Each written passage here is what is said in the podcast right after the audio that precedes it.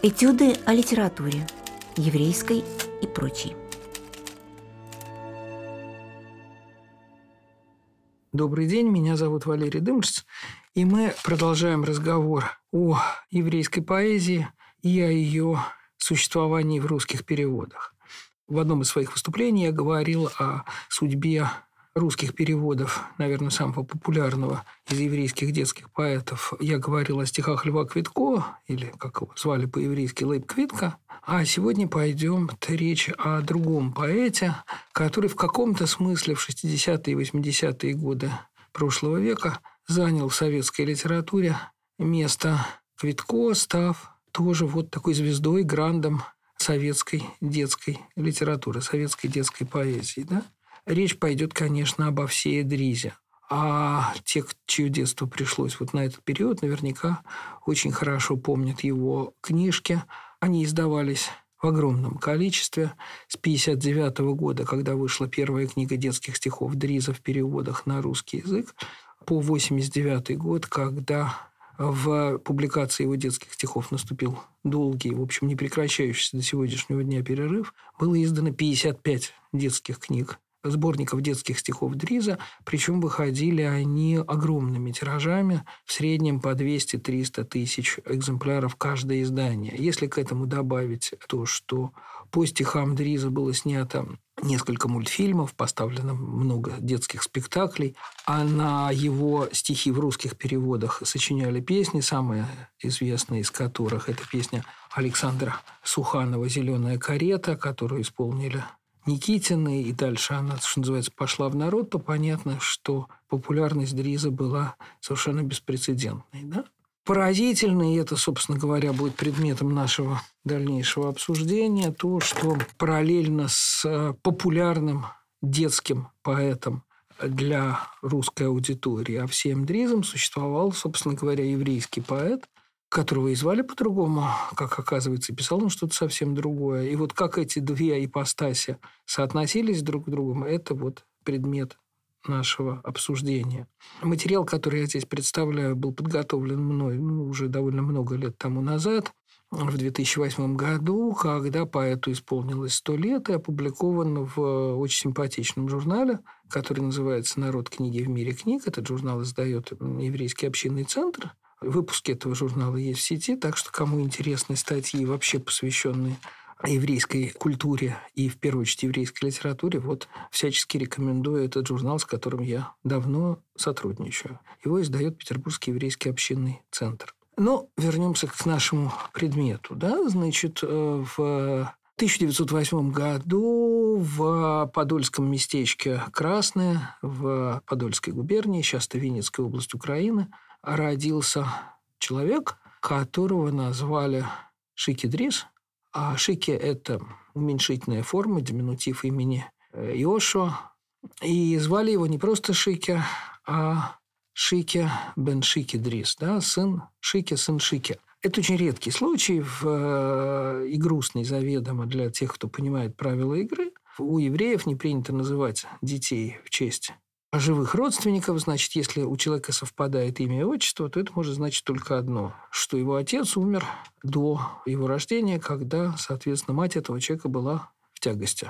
Да? Значит, так, собственно говоря, и произошло в нашем случае. А вот Дрис родился сиротой, и его назвали в честь его отца. Соответственно, по-русски его звали Овсей Овсеевич Дрис. А почему, значит, еврейское имя Шики по-русски передается совершенно несозвучным с словом Шики именем Овсей, это отдельная история, которая, наверное, нас сейчас далеко уведет, так сказать, в глубины еврейской аномастики, но существуют некие нигде не написанные, нигде не, не опубликованные, но тем не менее всеми соблюдаемые правила, по которым еврейские имена, часто привычные и странные для русской аудитории, заменяются на еврейские имена заменяются на русские, да, и, значит, как-то так получилось, что, например, все Хаем становились Ефимами, а все Овсеи, а все Шики, прошу прощения, становились Овсеями. Да? Это как бы такое уже сложившееся народное правило. Да?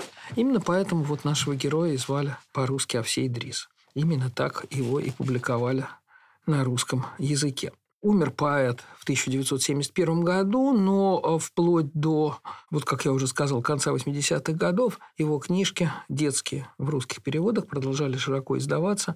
Вот я сказал, что всего было издано 55 детских книг Дриза, из них 34 книжки при его жизни и, соответственно, около 20 после его смерти.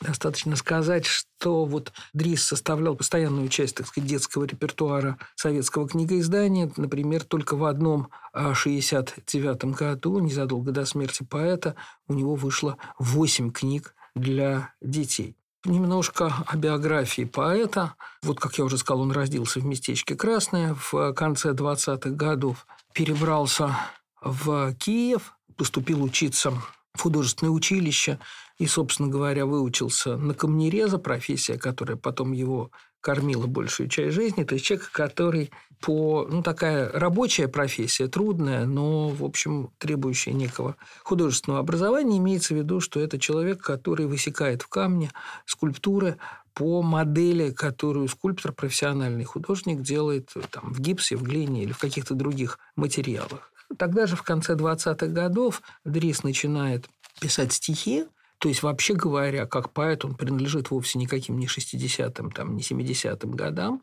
вот к концу 20-х, 30-м годам, да, это совсем другая история, то есть это история на самом деле о последнем поколении литературного авангарда. И очень важно, что это происходило в Киеве, который был, так сказать, по существу столицей еврейской литературы в СССР и еврейской культуры и науки в СССР. Да? В Киеве действовала очень важная институция, Институт еврейской пролетарской культуры. Ну, пролетарскую отнесем, так сказать, на счет эпохи. Такая серьезная академическая структура, которая работала в рамках Украинской академии наук. А в Киеве жили или, по крайней мере, бывали все ведущие советские еврейские литераторы, собственно, и сама советская еврейская литература сформировалась во многом в Киеве в первые послереволюционные годы. Да? Мы всегда, когда говорим о советской еврейской литературе, о советской еврейской поэзии, в том числе вспоминаем о том, что ее истоков стояла прежде всего так называемая киевская группа. Да? И начал публиковаться тоже вот на рубеже 20-30-х годов. Первый его сборник лирики – такой очень резкой, очень авангардной лирики, совершенно не детской, вышел в 30-м году, если на идыше, да, на языке оригинала, и потом тогда же вскоре вышла вторая книжка в 34-м году. В середине 30-х годов молодого поэта призвали в Красную армию, он служил в погранвойсках, там же в армии встретил начало Великой Отечественной войны, провоевал всю войну и только в конце 40-х годов демобилизовался и вернулся к своей гражданской специальности, переехав в Москву. Да, это были, конечно, трудные годы, начиная с 48 года, после того погрома, который советская власть учинила в еврейской культуре, в еврейской литературе, ни о какой публикации речи, естественно, не шло. Снова э, Дрис в литературу начинает как печатающийся автор возвращаться, как и другие советские поэты, писатели в конце 50-х годов, когда снова начинается книга издания на идыше. Потом в 61 году появляется журнал «Совете Жеймланд», «Советская Родина». Таким образом, все советские э, еврейские писатели получают постоянную возможность для публикаций. Там Идрис публикуется. В 1969 году вышел его итоговый сборник и взрослых, и детских стихов. «Четвертая струна», «Тиферте струна». Очень хорошая книжка, очень красивая. И в 1978 году, уже после смерти поэта, вышел еще один сборник его лирики «Харпст. Осень», куда вошли его поздние стихи, не вошедшие в значит, сборник «Четвертая струна». Что касается его детских стихов, которые он в большом количестве создавал, начиная с конца 50-х годов, и которые, собственно говоря, в русских переводах, и часто это, можно сказать, даже не переводах, а переложениях, принесли ему, конечно, и славу, и успех, и совершенно другие объемы и тиражи, то, конечно, они отдельными книгами никогда не, не издавались. Вот в его итоговых сборниках есть отдельные небольшие разделы, куда включены избранные детские стихи. И только и понятно почему. В советской стране, соответственно, в Советском Союзе еврейские школы были закрыты в 1938 году. Соответственно, в 60-е годы еще оставалось достаточно много людей, читавших на идыше, то есть тех, кто получил образование в еврейских школах до войны. Ну, конечно, никаких детей, которые могли бы читать на еврейском языке, на идыше в природе не существовало уже в это время. Я имею в виду в СССР не существовало. И поэтому его стихи, его детские стихи отдельными сборниками издавались только в русских переводах. Что касается вот этих детских книг, то сразу надо сказать, что с его в качестве его переводчика выступали многие лучшие, вообще говоря, советские э, переводчики Сыдыша, переводчики детской поэзии. И первым его, если так можно выразиться, открыла и э, стала переводить его детские стихи на русский Татьяна Спиндярова, прекрасный переводчик, о которой я, между прочим, здесь уже в этой студии когда-то говорил. Она же была и переводчиком стихотворений Квитка, то здесь есть прямая преемственность. Да, один и тот же человек переводил Квитка и потом стал переводить до войны еще, уже в э, конце 50-х годов стал переводить Дриза. Его переводил Сев. Но, наверное, самым известным переводчиком Дриза стал прекрасный поэт – взрослый поэт, один из самых ярких, э, вообще говоря, поэтов второго авангарда, то есть 60-х, 70-х годов, не подцензурной поэзии. И сам детский поэт, вот детские его книги как раз в советской стране публиковались. Генрих Сабгир, да, собственно говоря, наиболее знаменитые переводы Риза на русский язык. Это переводы Генриха Сабгира. И именно в, перед русским читателем Дрис предстает в первую очередь как тексты, созданные Генрихом Сабгиром. Ну вот об этом творческом тандеме у нас дальше пойдет речь подробнее. Да? Еще надо к этому, наверное, добавить, что детские книжки Дризов, как, собственно, и полагается детским книжкам, были всегда ярко и богато и интересно иллюстрированы. Вообще говоря, вот как раз в эти годы, 60-е и 70-е, Дитгиз был прибежищем для множества замечательных художников, которые не очень могли свои, так сказать, взрослые работы, серьезные работы выставлять и показывать. То есть, опять-таки, второй авангард. И точно так же, как детская литература оказывалась отдушиной и возможностью зарабатывать деньги, между прочим, для поэтов, точно так же детская иллюстрированная книга оказывалась вот тем местом, где находили возможности и творческой реализации, и заработка художники-авангардисты. Да, прежде всего, представители московского концептуализма. Мы помним, что в это время в детской книге работает и Кабаков, Илья и Эрик Булатов, и вот еще один очень известный художник-концептуалист Пивоваров. Соответственно, наверное, самые яркие, самые красивые книжки Дриза детские я думаю, что, может быть, у кого-то дома они еще сохранились, это книжки с иллюстрациями Пивоварова. Да? Как я уже сказал, по 1971 году поэт умер в Москве, но до перестроечных годов, до 89 года его детские книги в русских переводах продолжали издаваться, хотя, конечно, наверное, не так интенсивно, как при жизни поэта. И с 89 года, к сожалению, это дело практически прекратилось. Мы уже говорили о том, что вот совершенно в последние десятилетия не переиздавали, не издавали детские стихи Квитка и не издавали, не переиздавали, почти не переиздавали. Вышло с 89 до сегодняшнего дня, по-моему, всего три книжки «Детские стихи Дриза» в русских переводах. Речь идет о переизданиях старых переводов, я уж не говорю о новых переводах, которых просто нету. Взрослые стихи Дриза, о которых мы дальше с вами немножко поговорим, тоже немножко издавались в русских переводах, хотя, конечно, и количество изданий, и размеры тиражей несопоставимы с его детскими стихами. Да? Первая, э, так сказать, взрослая, в кавычках, книга стихов Дриза на русском языке, она называлась «Вершина лета», вышла в 1961 году. В 1975 году, уже после смерти поэта, вышел некий такой итоговый сборник, который носил такое же название, как незадолго до этого опубликованная его книжка на идыше «Четвертая струна». И, наконец, в 90-м году, уже под самый-самый занавес Советского Союза, а значит, советского книгоиздания, вышел еще один сборник лирики Дриза в русских переводах, взрослый, который назывался «Белое пламя». Понятно, что эти книги, вполне доступные как бы в библиотеках, выходили несопоставимо меньшими тиражами, чем детские книги. Если детские книги, как я уже сказал, издавались тиражами 200-300 тысяч экземпляров, то взрослые стихи в русских переводах издавались тиражами 10 тысяч экземпляров. Да? Другой порядок величин. Но, впрочем, если говорить о еврейских книжках, то там были тиражи, ну, что, в общем, пропорционально размерам читательской аудитории, тиражи порядка там, 4-5 тысяч экземпляров. Да?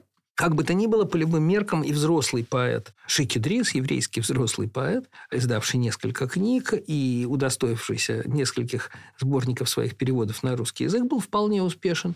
И детский поэт, собственно говоря, существующий прежде всего в своей русской ипостаси, а все Идрис необыкновенно успешен. Да, значит, как я уже сказал, после 89 года издание детских книг э, Дриза даже в старых переводах практически прекратилось. И это во, многом связано с э, очень известной проблемой, часто случающейся, по каким-то причинам его наследники, его сын, который был в конфликтных отношениях с отцом, не хочет, чтобы стихи его отца переиздавались, и, в общем, очень с большим трудом на это дает разрешение. Ну, а без разрешения наследников издавать что-то такое невозможно.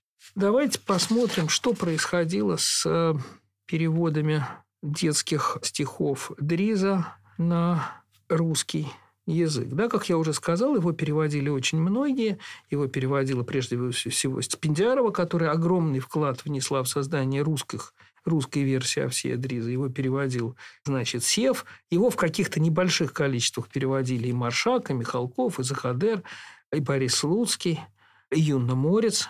И, э, значит, Генрих, рано умерший, тоже представитель той же компании Леонозовской, Генрих Циферов, Значит, если мы посмотрим на детские стихи Дриза, то они обладают, э, значит, одной замечательной особенностью. Они очень игровые. Это э, стихи, в которых жесткий ритм во многом создает э, ощущение игры, считалки. Понятно, что те сложные смыслы, которые заключены прежде всего в, самой, в самом языке, в фактуре языка, очень трудно передать в переводе на русский язык. Вообще требования к переводу детских стихов совершенно не такие, как к переводу взрослых стихов. Да? Поэтому, конечно, та степень вольности, которую позволяли себе переводчики при переводе детских стихов, была гораздо больше, чем та, которую мы привыкли при переводе, э, так сказать, взрослой серьезной лирики на русский язык. К этому надо добавить, что самые известные переводы э, Дриза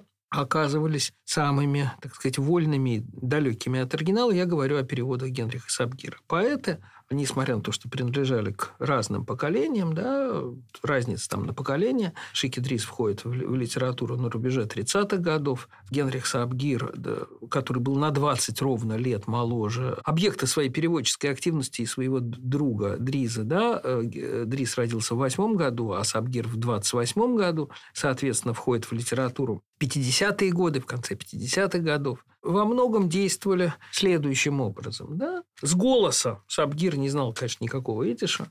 Сабгир слушал стихи Дреза, тот примерно ему рассказывал, о чем стихотворение. Сабгир сочинял свою более или менее свободную и произвольную русскую версию, ни о какой, конечно, эквиритмичности, эквилинеарности, то есть совпадении количества строк часто речи не шло. Стихи публиковались, как я уже сказал, детская литература в СССР выходила, детская поэзия гигантскими тиражами, получали весьма солидный гонорар, делили этот гонорар ну, в той пропорции, в каком полагалось автору и переводчику, и потом, надо отдать должное, жизнь была вполне разгульная, его тихо-мирно пропивали. А значит, Дрис был, безусловно, человек сильно пьющий, и ему было, в общем, все равно, в каком виде его детские стихи. Ну, звонко, мило, хорошо, и деньги платят. Появлялись по-русски. Главным образом его, конечно, в этой ситуации вполне цинично интересовали деньги. То, что получалось у Сабгира, получалось хорошо, получалось интересно, получалось весело, но зачастую очень далеко от э, того, что существовало в оригинале. Давайте разберем просто подробно одно стихотворение, одно из самых известных стихотворений все Дриза, существующее в, безусловно, прекрасном переводе Генриха Сабгира на русский язык. Те, кто с детства помнит стихи Дриза, наверное, это стихотворение помнят. Да? По-русски это стихотворение называется «Турецкий дождь». Значит, а все Дриз – перевод Генриха Сабгира. Да? «Турецкий мышонок, веселый бедняк, нашел возле дома турецкий пятак. Мышонок находку в платок завернул и побежал по дороге в Стамбул. Хотел он купить на турецкий пятак турецкую феску, турецкий табак и пару красивых турецких усов в турецкой ловчонке у старых часов. Но дождик турецкий в Стамбуле идет. Мышонок дрожит у турецких ворот. А стражник усатый ему говорит, по случаю дождика город закрыт. Прекрасное стихотворение, легкое, веселое, звонкое, игровое, с некоторым привкусом абсурда. А теперь давайте посмотрим, что же было на самом деле, и поймем, как это э, работает, как работает Сабгир с оригиналом. Да? Я прочитаю это стихотворение на идыше, потом прочитаю подстрочник. Значит, в оригинале это стихотворение называется «Мизл Майзл». «Цемес цинейн, конных нит шверен, нор мир от дер цилт, дер алтер ламтерн, אז רב מיזל מייז פרמול חוט אין קשנה, אפשר אדרית חלבם גרושקלך משנה. פון דסטווגן הוט ער בשטימט. Farachtogen, a viel dem Weib un de Kinder nicht sogen, versetzt die Schich und Aborwerser laufen, sich türkische Wohnzes in Stambul zu kaufen. Gor Stambul ist nebach gestanden verschlossen, a türkische Regen od dorten gegossen. Переводим. Называется это стихотворение, как я уже сказал, «Мизл Майзл». Название это перевести практически на русский язык невозможно. Это непереводимая игра слов, потому что, значит, э, слово «мизл» значит «мышка», а «майзл» – «судьба», «удача». Что это должно значить? Так сказать, судьба мышонка, мышонок со судьбой. Да? Кроме того, слово мышка, майзл, и слово майзл, судьба, удача, значит, оказываются амофонами. Они пишутся по-разному, но звучат в выдыше очень похоже. Да? Теперь размер. Ну, вы, наверное, уже услышали, что размер этого стихотворения в оригинале совершенно не такой же, как в переводе. Ну, бог с ним. Переводим, собственно. Правда или нет, не могу поклясться, но мне рассказывал старый фонарь, что Роб Мизел и Майзел, то есть господин, мистер, так, да, женатый человек, так обычно говорят о женатом человеке, имел в кармане может быть, два с половиной грошика медных. Все-таки он именно на прошлой неделе, даже ничего не сказав детям и жене, заложил туфли и побежал босой покупать в Стамбуле турецкие усы. Однако же Стамбул, бедняга, бедолага Стамбул, стоял запертым. Там лил турецкий дождь. Мы видим, что э, оригинальное стихотворение в каком-то смысле гораздо беднее перевода. Беднее – это не значит хуже. Оно гораздо экономнее в изобразительных средствах. Оно построено как некоторый чистый такой, значит, беспримесный абсурд в который русский переводчик добавляет ну, много всяких приправ. Да? Ну, например, в оригинальном стихотворении эпитет турецкий да, повторяется всего лишь один раз. Там лил турецкий дождь в то время как в русском переводе оно звучит по несколько раз в каждом четверостишии. Турецкий мышонок, турецкий пятак, турецкую феску, турецкий табак, турецкие усы, дождик турецкий, турецкие ворота и так далее. Да?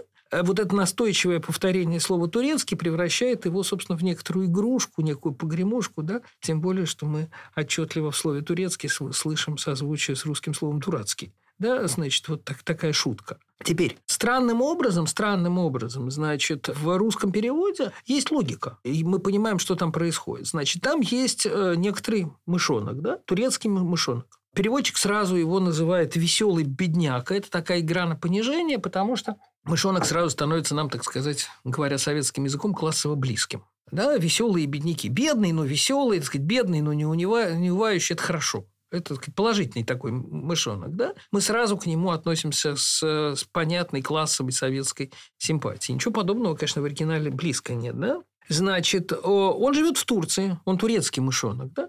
Поэтому он идет, естественно, в турецкую столицу, в город Стамбул. А куда он еще должен идти? В Москву? Значит, и он там идет, чтобы купить там феску, табак, то есть то, что отчетливо ассоциируется с Турцией, феска – турецкий головной убор, ну и слово «турецкий табак», да, это устойчивое словосочетание, а заодно в придачу, да, турецкую феску, турецкий табак и пару красивых турецких усов. Заодно.